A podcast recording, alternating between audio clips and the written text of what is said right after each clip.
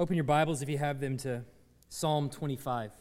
Psalm 25 is where we're going to be this morning. If you don't have a Bible with you, you can get one from the pew back in front of you. If you don't have a Bible at all, you can take that one. Just have it. It's our gift to you. I ran that by precisely no people before I said that, so if you get caught going out the door, just tell them I gave you permission. Psalm 25 is where we're going to be. And while you open your Bibles there, I want to pray for us. I want to pray for two things. One, for our reading of this word and just our understanding of it as we think through the Psalms. Psalms can sometimes be very difficult to process. And this is our summer where we typically take 10 Psalms during the summer and before we go back to Matthew's, where we've been the last few years. And so I want to pray for us as we read the, the psalm that we understand it, that we're going to apply this to our own lives so that we would be able to apply it and understand how it fits into our context. But then I also want to pray for the hearts of those of us in this room. There are struggles plenty in here, from pulpit to pew and everywhere in between. We all have issues that we are dealing with on a daily basis. Some of them I know, and some of them I do not know. And so, my prayer is not only that we would understand this text, but Perhaps you might find yourself in a position where you're struggling or you're in the midst of deep trial. My prayer is that this text would be exactly what you need. So let's go to the Lord in prayer with that in mind. Heavenly Father, we come before you because it is from you that we require understanding. It's from you that we require wisdom. In order to even understand this text and apply it to our lives, we need help from you. And so we pray that you would give it. You know the hearts and minds of each and every person in this room. And so my prayer is that you would reach each and every person. There is no possible way I could give the number of scenarios and applications that are fitting for each and every heart. I leave that to you. You know them far better than I do. You know me far better than I do. And so I pray that the application that you give to them would be fitting for where they are. Father, I pray also for those of us in this room, maybe all of us in this room, who are in the midst of incredible trial and suffering. Perhaps we've shared that with people, perhaps we have kept it quiet. I pray that in this passage, in this psalm, in David's cry in this psalm, your people would find exactly what they need for their trial. We leave the application to you. Pray that you would do it in Jesus' name. Amen. Again, Psalm 25 is where we're going to be. I'm going to go ahead and read that. So if you're there, follow along with me. Psalm 25 of David. To you, O Lord, I lift up my soul. O my God, in you I trust. Let me not be put to shame. Let not my enemies exult over me. Indeed, none who wait for you shall be put to shame. They shall be ashamed who are wantonly treacherous. Make me to know your ways, O Lord. Teach me your paths. Lead me in your truth and teach me, for you are the God of my salvation. For you I wait all the day long. Remember your mercy, O Lord, and your steadfast love, for they have been from of old. Remember not the sins of my youth or my transgressions. According to your steadfast love, remember me for the sake of your goodness, O Lord. Good and upright is the Lord. Therefore, he instructs sinners in the way. He leads the humble in what is right and teaches the humble his way. All the paths of the Lord are steadfast love and faithfulness for those who keep his covenant and his testimonies. For your name's sake, O Lord, pardon my guilt, for it is great. Who is the man who fears the Lord? Him he will instruct in the way that he should choose. His soul shall abide in well being, and his offspring shall inherit the land. The friendship of the Lord is for those who fear him, and he makes known to them his covenant. My eyes are ever toward the Lord, for he will pluck my feet out of the net. Turn to me and be gracious to me, for I am lonely and afflicted. The troubles of my heart are enlarged. Bring me out of my distresses. Consider my affliction and my trouble, and forgive all my sins. Consider how many are my foes, and with what violent hatred they hate me. O guard my soul and deliver me. Let me not be put to shame, for I take refuge in you. May integrity and uprightness preserve me, for I wait for you. Redeem Israel, O God, out of all his troubles. Although it doesn't seem likely, and you wouldn't know it just by reading the English text, but Psalm 25 is the first instance in the Psalms that we have a, an acrostic poem, meaning that each verse is a new letter of the Hebrew alphabet. The psalmist is going to do this several times throughout the book of Psalms. Most notably, you'll probably remember if you're familiar with the book of Psalms, is Psalm 119, which is forever long, the longest psalm in the book of Psalms, the longest chapter in the Bible. It goes by Hebrew acrostic. And if you turn to Psalm 119, you don't have to do that right now, but if you notate it, you can go there later. You'll see that even in your English Bibles, it's noted above each little paragraph the Hebrew letter that this corresponds to. So each paragraph in Psalm 119 starts with a new letter of the Hebrew alphabet. Well, here we have a very similar thing, and each verse starts with a new letter of the Hebrew alphabet. Now, David doesn't tell us why he's written this psalm in an acrostic, why he's chosen to do that. And it, doesn't, it's not just necessarily stated for us, so we don't have some divine authority to be able to say why. But it seems pretty obvious the reason why a poet would do that. At least one reason why a poet might do that, and that is for memorization. Now, it bears repeating. Don't forget this that the, Psalt, the Psalter, the book of Psalms, is a hymn book. It's meant to be sung as a congregation. The congregation gathers around. These are somewhat of a hymn book for the entire congregation of God's people to sing together. And so here's what we find in the book of Psalms and when David is writing an acrostic is that it stands to reason he wants it to be memorized.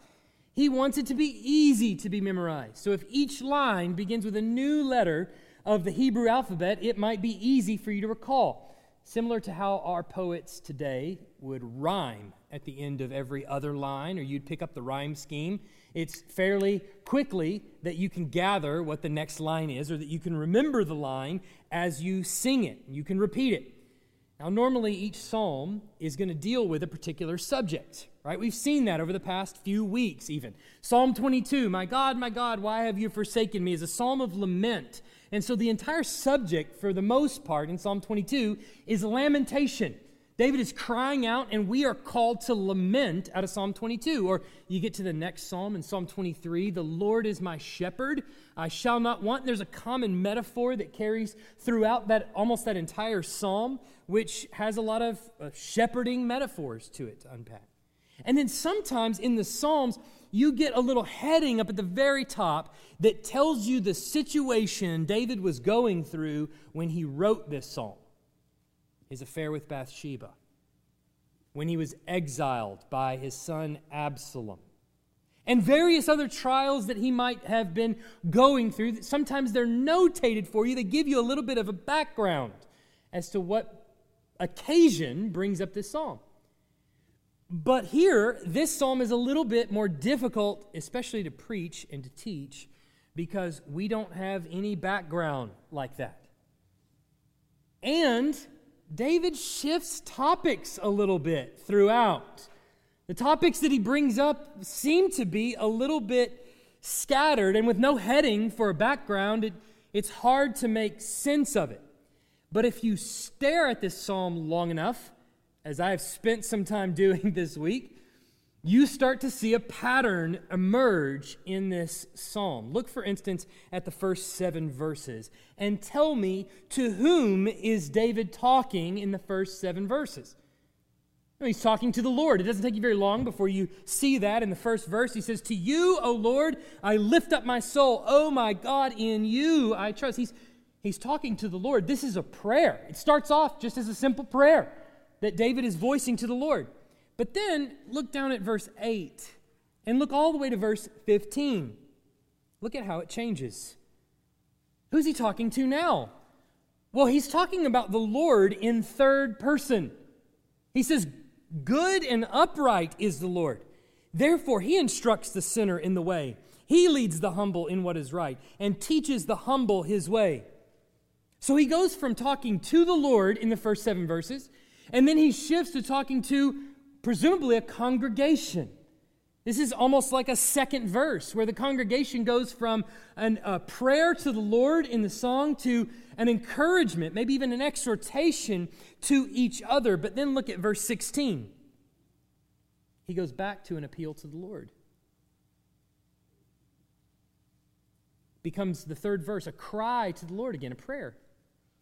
So once you see this pattern, then, right in the middle of the psalm, right in the middle of the congregation exhorting one another, is verse 11, which is not at all like an exhortation to each other, but turns once again to a cry to the Lord. It's in the middle of the psalm, it's the middle verse, it's right in the middle of an exhortation to the congregation. It doesn't fit the pattern, it sticks out like a sore thumb. And what is it that he says?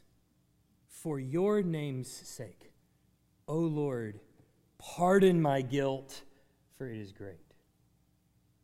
It's right there, staring at us in the middle of the psalm, sticking out like a sore thumb that this psalm, really at its heart, is a prayer for pardon for sin. What is, what is the sin? Who knows?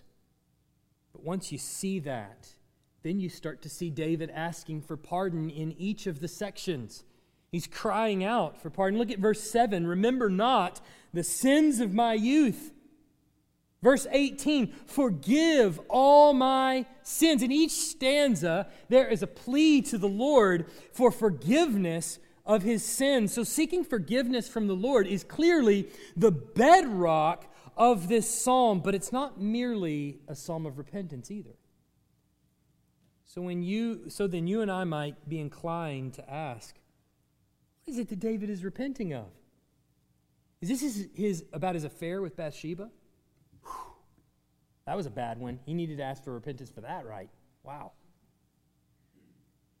Maybe this is about one of those military campaigns that he's on. He talks about enemies, after all. Maybe it's about the military that he's surrounded by. Maybe it was when David was exiled by his son Absalom. Absalom comes in, his own son, toward the end of his reign, and, and pushes him out until he's outside of the promised land, like he was with Saul. All of that as a result of, of David's sin. And I think all of those would be really bad questions. Starting off asking, what situation is David in that would require him write a psalm like this? And the reason I think that's a bad question is because, one, the psalm actually gives us no background, intentionally gives us no background. But more importantly, when you read the last verse, it's obvious what David is actually headed towards, why he wrote this to begin with, and what he wants you to see. Look at verse 22 with me. Redeem Israel, O God, out of all his troubles. He turns this from a reflection on his own sin and his own struggle into a common reflection across the entire nation of Israel. David is clearly writing about some daily personal struggles that he has. What are those struggles? Are they the struggles that I've just mentioned? Perhaps they're just struggles that he has in his room at night temptations to sin and struggles with his own heart. Who knows? But what's clear, by the time he gets to the end, he reveals for you and for me that he realizes his struggles are common amongst us all. Now, he's the king, and his struggles may be more under the microscope than most. They're clearly written in Scripture for all progeny to read.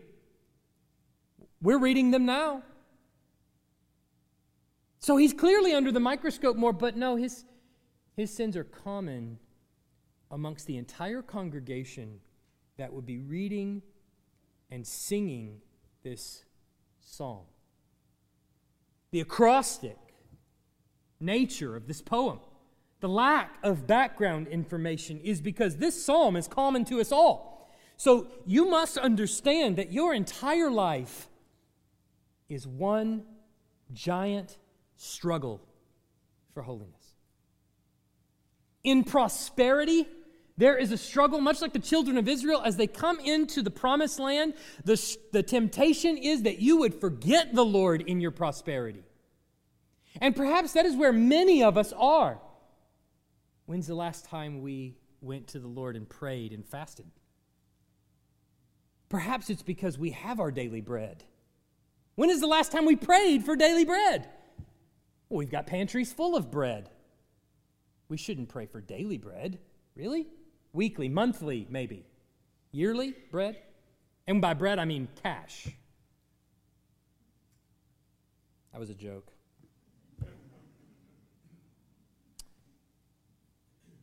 But judging by the fact that this is brought to light by the Psalms, what we realize is that our struggles always have been struggles. The struggles that you're dealing with, the trials and temptations that you're going through, are not unique to you. They're not only common across this room, they're common across history. All of God's people have dealt with these. These aren't first world problems, they're not 21st century problems. They're problems of the soul, and they've been around since the fall of man. So it brings to light this question that we want to think about this morning. What is the posture? That is the overall attitude, my approach. What is the posture of my life? When I encounter trials of various kinds, what is my posture? What does it look like? What does my response look like? Does it look like a human being who is going through struggles? Or does it look like a Godward Christian going through trials and tribulation? What does my life actually look like when I encounter trials of various kinds? Usually, you can answer this question by looking at the times in your life when you've been in the greatest stress. Whether it's struggles with sin or, or trials of suffering, what sort of attitude do you assume during that season? What's common to you? What would your husband, maybe your wife, would say about it? When struggling with sin, do you cry out to the heavens? Lord, why have you done this to me? Why won't you give me relief? Why won't you allow me victory over these sins like it seems all of the rest of my friends have? When struggling with trials, it, is your posture that of asking God, Why have you brought me to this place? Why do you bring me here and then remain silent as if you're not answering my prayers? Suppose one day your son or your daughter comes to you and tells you that they intend to live a lifestyle completely different than the one you raised them to have. They sit you down, they say, Mom or Dad, I'm done with it. I'm rejecting the cross of Christ. I'm leaving and I'm not coming back. And there's nothing you can say or do to change my mind. Say one day your spouse comes in after many years of marriage and sits you down and tells you that they've committed adultery, they've been unfaithful. What does your posture look like in that moment when the trial hits you like a ton of bricks? What is your natural response that comes out? What does it look like in those moments to respond in a godly way?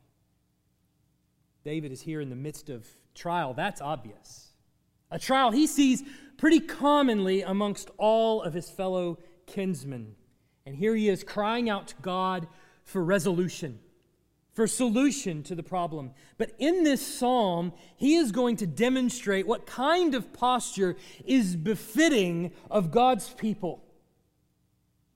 The kind of posture that we should assume in the midst of trials. And the first thing that we see, we're not going to look at this necessarily verse by verse exactly, but we're going to look at the various things that he says throughout because he repeats himself a lot. The first thing that we see is that it's a posture of waiting. Look at verse 3. Indeed, none who wait for you shall be put to shame. They shall be ashamed who are wantonly treacherous. Look at verse 5. Lead me in your truth and teach me, for you are the God of my salvation. For you I wait all the day long.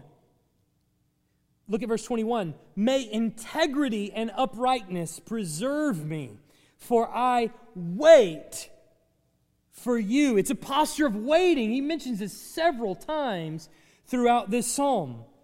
The first posture of the Godward life in the midst of trial is one David here describes as waiting. He, he tells the Lord that he will wait for the Lord. He says, all the day long. But what does it mean, actually, to wait for the Lord?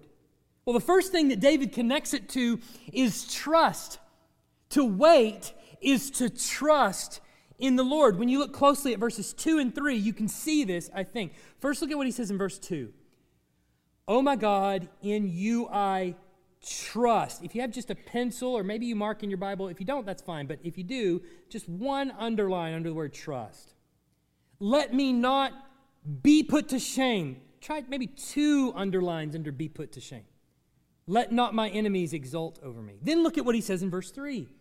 Indeed, none who Underline there the word wait. For you shall be, here's another, same phrase, double underline, be put to shame. They shall be ashamed who are wantonly treacherous. So, first, to wait for the Lord is to exercise an immense amount of patience. That's what he's saying there. He, he's defining what he means by wait in verse 3 in verse 2 that comes before it. It is very simply to trust it's to exercise an immense amount of patience in the midst of your trial. This is the very foundation of what it means to trust in the Lord because what you're saying when you exercise patience in the midst of trial is that God understands your trial far better than even you do. This is the hard thing to understand, especially when you're going through it is that in the midst of your trial, He knows every facet of it far better than you do. You can only look at the immediate circumstances. He sees how it's going to end up, what's going to be produced on the other side of it. He sees all the resolutions and every bump in the road in the meantime.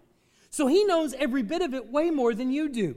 Now, it appears that for David, there are enemies involved. There's always enemies involved in Psalms. There's always these nebulous enemies. Sometimes they're not even defined in the scriptures. But these enemies, whomever they are, he says, are wantonly treacherous, which is a, a phrase we use all the time. Intentionally deceptive. How about that? Would that, that work better? Intentionally deceptive. They're intentionally deceptive, meaning that there's, there's, there's no moral framework under which they're operating except to look after number one, to look out for numero uno at all costs, in fact, they'll do it. Now, if you've been in the workforce for any period of time, you know people who will do just about anything to get on top and to stay there. They'll step on anyone up to the top. Their intention on getting to know you is so that they have weapons to use against you should you stand in their way of getting to the top. Maybe you've been that person from time to time. But they will backstab, betray, slander, befriend, or whatever they have to do to advance their career and eliminate their competition. Now, David doesn't define the enemies. He doesn't say they're armies. He doesn't say they're Philistines. He doesn't say any of those things. So this could be a foreign army, or it could be a domestic arm, uh, uh, enemy. It could be a political adversary who are simply trying to destroy his reputation, that they might assume his throne, and it could be anything in between. Maybe a mix of all of them. But more than that, because all those who would seek to live a Godward life would be joining in this psalm and singing with David here your enemies, by implication, qualify too. The enemies that you encounter on a daily basis that are also enemies of the cross of Christ, they qualify here. The Holy Spirit, through David, is expecting you to be able to read this and sympathize. David is painting the two responses already in the midst of trial that some give. One is the wantonly treacherous, the intentionally deceptive person, and we all know what happens to that person in the short term. They succeed. Isn't that the most frustrating part about it? Is that the wantonly treacherous, the intentionally deceptive, it actually works. I'm not advocating it, I'm just saying in the short term, it works. Their career progresses. They step on everybody in the meantime, and it seems like nobody notices this person but you. They win in the short term. But what does David say about them? But that ultimately they will be ashamed. He doesn't put that necessarily in this life. They may progress to CEO and they may be the most advanced person you've ever seen, and they may go all the way to the grave like that. But David is confident that ultimately they will be ashamed. That response to trial, to adversity, to tribulation that they give is not only deceptive, but what they're doing is they're relying on their own might to conjure up a way of escape. And David is saying that is antithetical to the Godward life. We might even say in a New Testament context that is antithetical to the Christian to do that. Rather, like the other person, the proper response is to simply trust that the Lord is going to deal with it. Can you imagine that for just a second? Can you imagine your response as a Christian to be encountered with a trial like this and to simply do nothing? To just wait to just sit and just pray. Can you imagine the response to your trial? The response to your adversary? It's nothing. To just wait on the Lord to work it out. And in the meantime, to just pray. Can you imagine what kind of response that is can you imagine any more of a faith filled response to trials than to simply pray? Perhaps you're even thinking to yourself, I ain't doing that. No way. This has to be fixed and it has to be fixed now. But you know what's easy for me to do? It is really easy for me, I've noticed, to just rush into a solution that I have contrived out of my own head and my own logic and my own wisdom and it comes solely from my own thinking without even even even just giving a moment to pray about it. It's easy for me to just jump to a conclusion and follow it to its logical end and it solves a problem that i'm really worried about. But what's difficult for me is to just wait. Is to just wait for the lord to fix it for the lord to address it to just pray and to trust the Lord. And then from that comes a very clear direction that I should walk. That there is no question. I know that this is the right way. Now, why is it that at that point, there's a point after the waiting process where you just you just kind of know what the right solution is. Why is that? Well, because if you notice in David's prayer, his, his address to God here, his patience, He's actually asking for something. Look at verse 4. He says, Make me to know your ways, O Lord. Teach me your paths. Lead me in your truth and teach me, for you are the God of my salvation. For you I wait all the day long.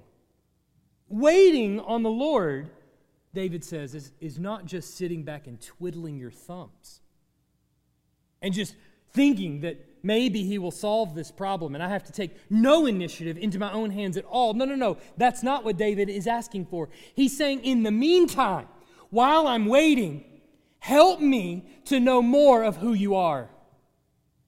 Help me to understand your ways of thinking rather than just my own. It's actively seeking to grow deeper in the knowledge of the Lord. That's what he's asking for. Why would this be any kind of solution to David's trials? Well, because what David finds as the solution to his trials is not scheming it's not positioning himself to try to get an advantage. It's not crafting a master plan as to how to get even or to get the upper hand on his enemies, but it's to know and understand the ways of the Lord. He sees that as a solution to his problems. Now, that's counterintuitive, it would seem. But if you notice in verses 8 to 10 and 12 to 15, in fact, if you just look at the whole section of 8 to 15, virtually the entire section is bent towards the sinner being instructed in the way of the Lord. That's verse 8. Or what about him, the Lord leading the humble and teaching the humble? That's verse 9. All the paths of the Lord are steadfast love. He's the paths of the Lord are steadfast love and faithfulness for those who keep his covenant and his testimonies. That's verse 10. He will instruct him. That's verse 12. And he keeps on going like this for the remainder of the psalm. That it's in the paths of the Lord that there is counsel and wisdom to be had for those that are patiently waiting for a solution to the trials. The point that David is demonstrating is that when the godly take counsel in the Word of God, their opinions and their thoughts about their trials become the very thoughts of God. They become his opinions on the matter, not their own. They're not so short sighted now as to see the solution to this problem being merely uh, by their own doing, but now they can take a step back and they can say, In the meantime, while I'm waiting on you to fix this, teach me how you would respond to these trials if you were me. Teach me the things that you value more than anything else. Teach me how I should respond to this trial. The reason that it becomes evident to you as you wait, as you trust the Lord, as you seek counsel in His Word, as you pray, the reason why it becomes crystal clear to you is because He's so bold to actually answer your prayer, to give you direction, and to help conform you into His image. And when He does, your thoughts on the trial become His thoughts on the trial. Your thoughts on the problem become his thoughts. It's not now you merely lashing out in anger, even though you feel like that person might deserve it. But it's you waiting back and understanding that it's the Lord who will solve this. So a godly posture in the midst of trial is one of waiting, but it's also a posture of repentance. Now, notice this in the psalm. It's a posture of repentance. As I've said before, verse 11 is sticking out in the center of this psalm. David's concerns here are not just for the enemy without, but also the enemy within. Look at verse 6. He begs for mercy there. Look at verse 7. He asks for forgiveness. He instructs the congregation in verse 8 that the Lord instructs the sinner. The second half of the psalm is mostly a repetition of those same ideas. But in verse 18, he turns again to the Lord to ask for forgiveness for his sins. It's easy for us, I think, in the midst of trial, to be so weighed down by the external enemies. All of these people who have presented to me these problems, who seem immovable, out of my way. It's so easy to focus on these external enemies that we completely forsake the part our own sinful hearts play in the matter. Virtually any husband wife spat comes down to essentially this a failure to recognize our own sinful hearts in the matter. The best advice I could possibly give to any married couple is on encountering husband and wife conflict, draw a circle around yourself and deal with everyone inside the circle. It's the best way to deal with it. Look, I've got a part to play in all this. Rather than point the finger, deal with everyone inside the circle. Now, don't go home and say, remember what he said, draw a circle around yourself and deal with everyone inside the circle. That's you drawing a circle around somebody else and dealing with everyone inside the circle. But in the scenarios I, I posed earlier with a child, maybe a spouse coming to you and just delivering you this terrible news, there is temptation. There is maybe even a sense of urgency to lash out and to speak in anger or to speak foolishly. And you know what? There's sometimes maybe even you feel like some justification in your sternness with them. But is just be honest with yourself. Is there a part of you that is doing that because the news that they've just given to you is going to embarrass you in front of others? What is it that others will say about my child when, when they find out that you've given me this news and that you're like this? That's not how I raised you. What is it that they will think of me when they see that? Am I really going to live my life as, as a spouse who has been cheated on? Is that really how I want to live? Is that how I want to be known by people? Just be honest. Is there a part of it, even a small part in your heart, that is embarrassed by this news? That shies away from people who might know because they know and they look at me different and they think different of me. Perhaps it's true that even in the midst of an awful trial, of something that's horrendous, as both of those scenarios com- are completely, I agree, how horrendous they are. But even in the midst of that trial, do you think that it's possible that even in the midst of that, God has a purpose for you in this trial? Do you think it's possible that even in the midst of this, this awful scenario, that he is still using this trial to conform you into the image of his son? Do you think that that's possible? That even in the midst of something as awful as that, he's still working?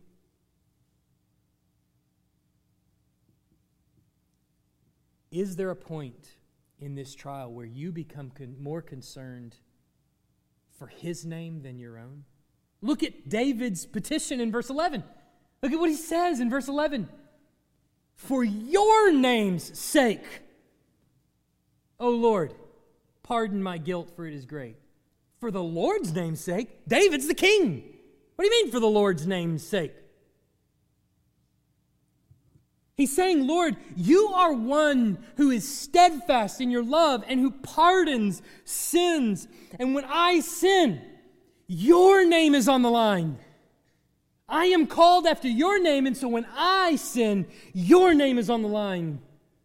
Pardon my guilt, lest people think about you that you're not one who forgives. Sometimes we face trials that are external our children, our spouse, or maybe a host of other things that come about. But for others, trials are very much internal. There's sin issues that go on from day to day. Particular sins that we revisit over and over again as if they have us in a snare. Temptations that seem to overcome us, perhaps at opportune moments, or opportune for them, inopportune for us. They just overcome us and we seem susceptible to them as if we have no way of resisting, and they devour us time and time again. There's a term that's being used in our culture now, uh, and if you're paying attention, you'll, you'll hear it regularly used. The term is called deconstruction. Deconstruction is very simply the process that someone goes through when they change from one worldview to another opting out of one worldview, deconstructing it, and building a whole nother worldview. And most commonly, you'll hear it referred to uh, when someone leaves Christianity and opts for atheism or maybe agnosticism. And so I have talked with several people who have been in this situation directly, and I've heard of or had friends of friends um, that are many more that are in the process of deconstructing. And believe it or not, one of the most common catalysts for this deconstruction in an individual's worldview is an ongoing battle with sin. It's constant and ever abiding sin that's in their life, that they've experienced no victories from. Most commonly, when I see this happen in men leaving the faith, pornography plays a huge role. An outright addiction to pornography. Most of the time it's secret, no one knows it. But it is an addiction nonetheless, and they've struggled with it for so long that they have no victory and they've experienced no victory. And so, as you can imagine, at some point in the journey, having no victory, and time and time again you feel enslaved to this sin, something has to go. Either it's the addiction or it's the guilt. Something has to go. And believe it or not, the guilt is far easier to get rid of than the addiction. So the thinking goes I've tried Jesus, and the addiction hasn't gone anywhere, in spite of the promises that he's made to me that he will refine me and that he will gradually conform me into his image, I seem to not be able to shake this particular issue. I'm addicted to it. And so the alternative seems really appealing. If I get rid of Jesus, maybe then the guilt will go away. Now, this is strange because you'd think that the reason for the deconstruction, deconstruction would be logic and reason. Believe it or not, most people do not leave the Christian faith because they don't know what to do with cavemen and dinosaurs. Truthfully, most people leave because ever present and abiding sin that is dwelling in their hearts. And you discover that with just a few questions.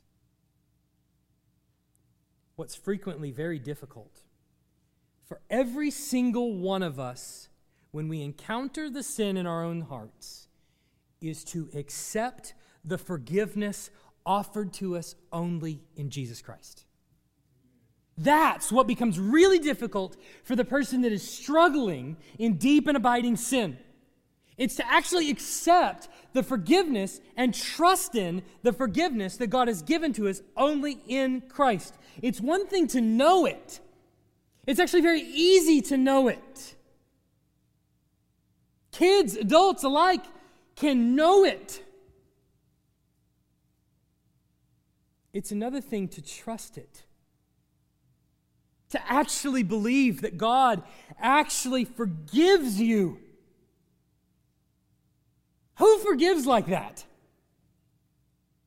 No one. Does your spouse forgive like that? No. Maybe they should, but they have limits. Your children forgive like that? No. They too have limits. Does your family forgive like that? No, they have limits too. You might always be their family, but you won't be at the family reunion. Which may be an answer to prayer, I don't know. Do your friends forgive like that? No, they'll leave eventually. What person do you know that can promise to you, if you confess your sins to me, I am faithful and just, and I will forgive you of your sins and cleanse you from all unrighteousness. What friend do you have that can make that promise to you and stand by it every step of the way? I'll tell you what, why don't you write that into your wedding vows?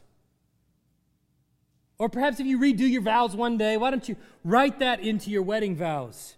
in sickness and in health, for better or worse, no matter how many times you confess your sins against me, I will always forgive you. I might actually put that in the vows that I officiate from here on out. Pastor, we found somebody else to officiate our wedding. Who wants to be held to that? God does. God wants to be held to that. He wrote it in His Word to be held to that. But this is the part of the waiting on the Lord thing. This is an aspect of waiting on the Lord. Remember, I said that David is trusting in the Lord and he's, he's learning of his steadfast love and his faithfulness while he's waiting on the Lord. This is what that means.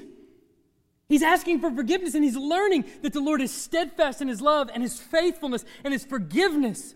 And so when you learn of his ways, you see that he guaranteed his love for you in the death of Jesus Christ. That he's given it to you, he's already secured it for you. This psalm is ultimately about Jesus. Why?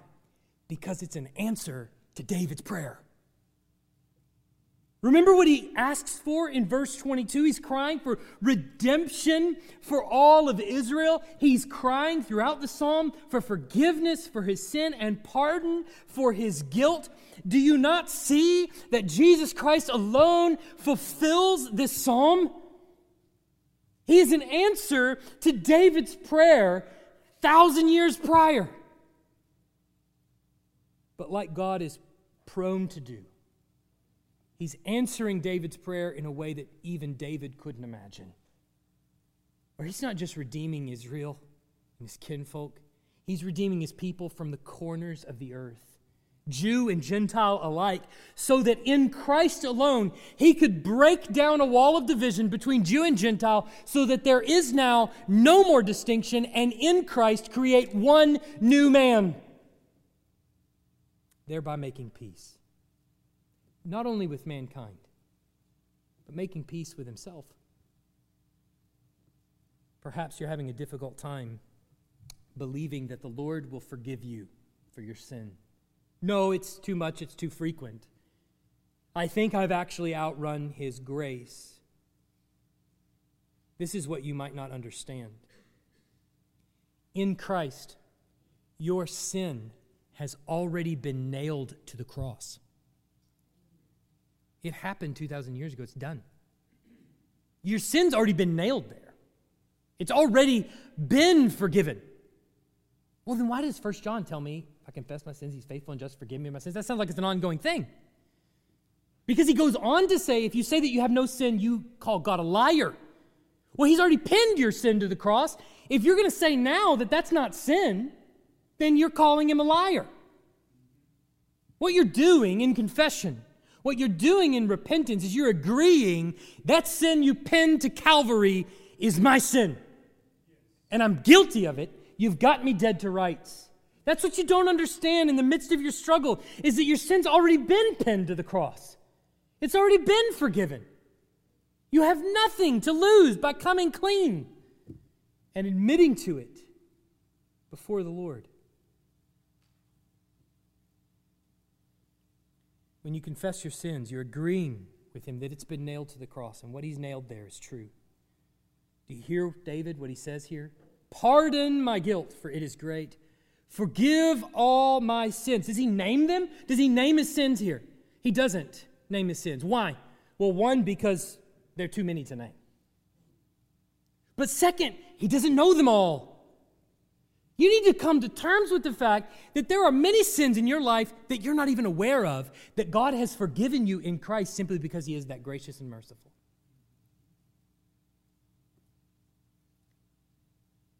What we often fail to realize is that God is more holy than we could ever possibly imagine.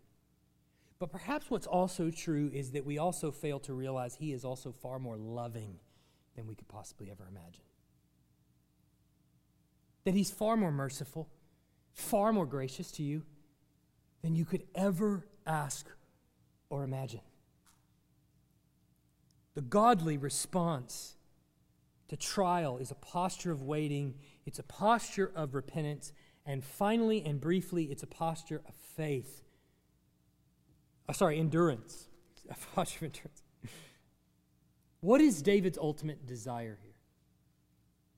It's to endure in faith that he will, in the end, be saved. That in the end, all of Israel will be saved. That in the end, his enemies will not have the last laugh. And the, the foes that currently are violent to him and that hate him will be, in the end, proven wrong. What does he pray in verse 20? Oh, guard my soul and deliver me. He's accepting that redemption, salvation, that it will ultimately happen in the Lord's timing and that the Lord's and in the Lord's wisdom. And so therefore, what is he resigned to do? He's resigned to wait. But the te- then the temptation is for his soul to give in to despair. His prayer is instead there in verse 15 to keep my eyes ever toward the Lord, trusting that he will pluck my feet out of the net. How often do you give thought to endurance? The longer I'm in ministry and the older I get, the more I see people around me tragically fall in the midst of trials of various kinds. I've recently seen a dear friend and brother in the Lord leave his wife and his kids. We've seen pastors fall away even some committing suicide. I've seen fellow believers with whom I've had long conversations about our mutual faith, what I thought was our mutual faith, leave Christ altogether. And the more time that goes by, and the more and more I see that, the more I realize I don't care if I'm ever seen as successful. Not in your eyes or my eyes, the eyes of my family or anyone else. I don't care if I ever become known or have success or have wealth. I just want to make it. I just want to make it to the end.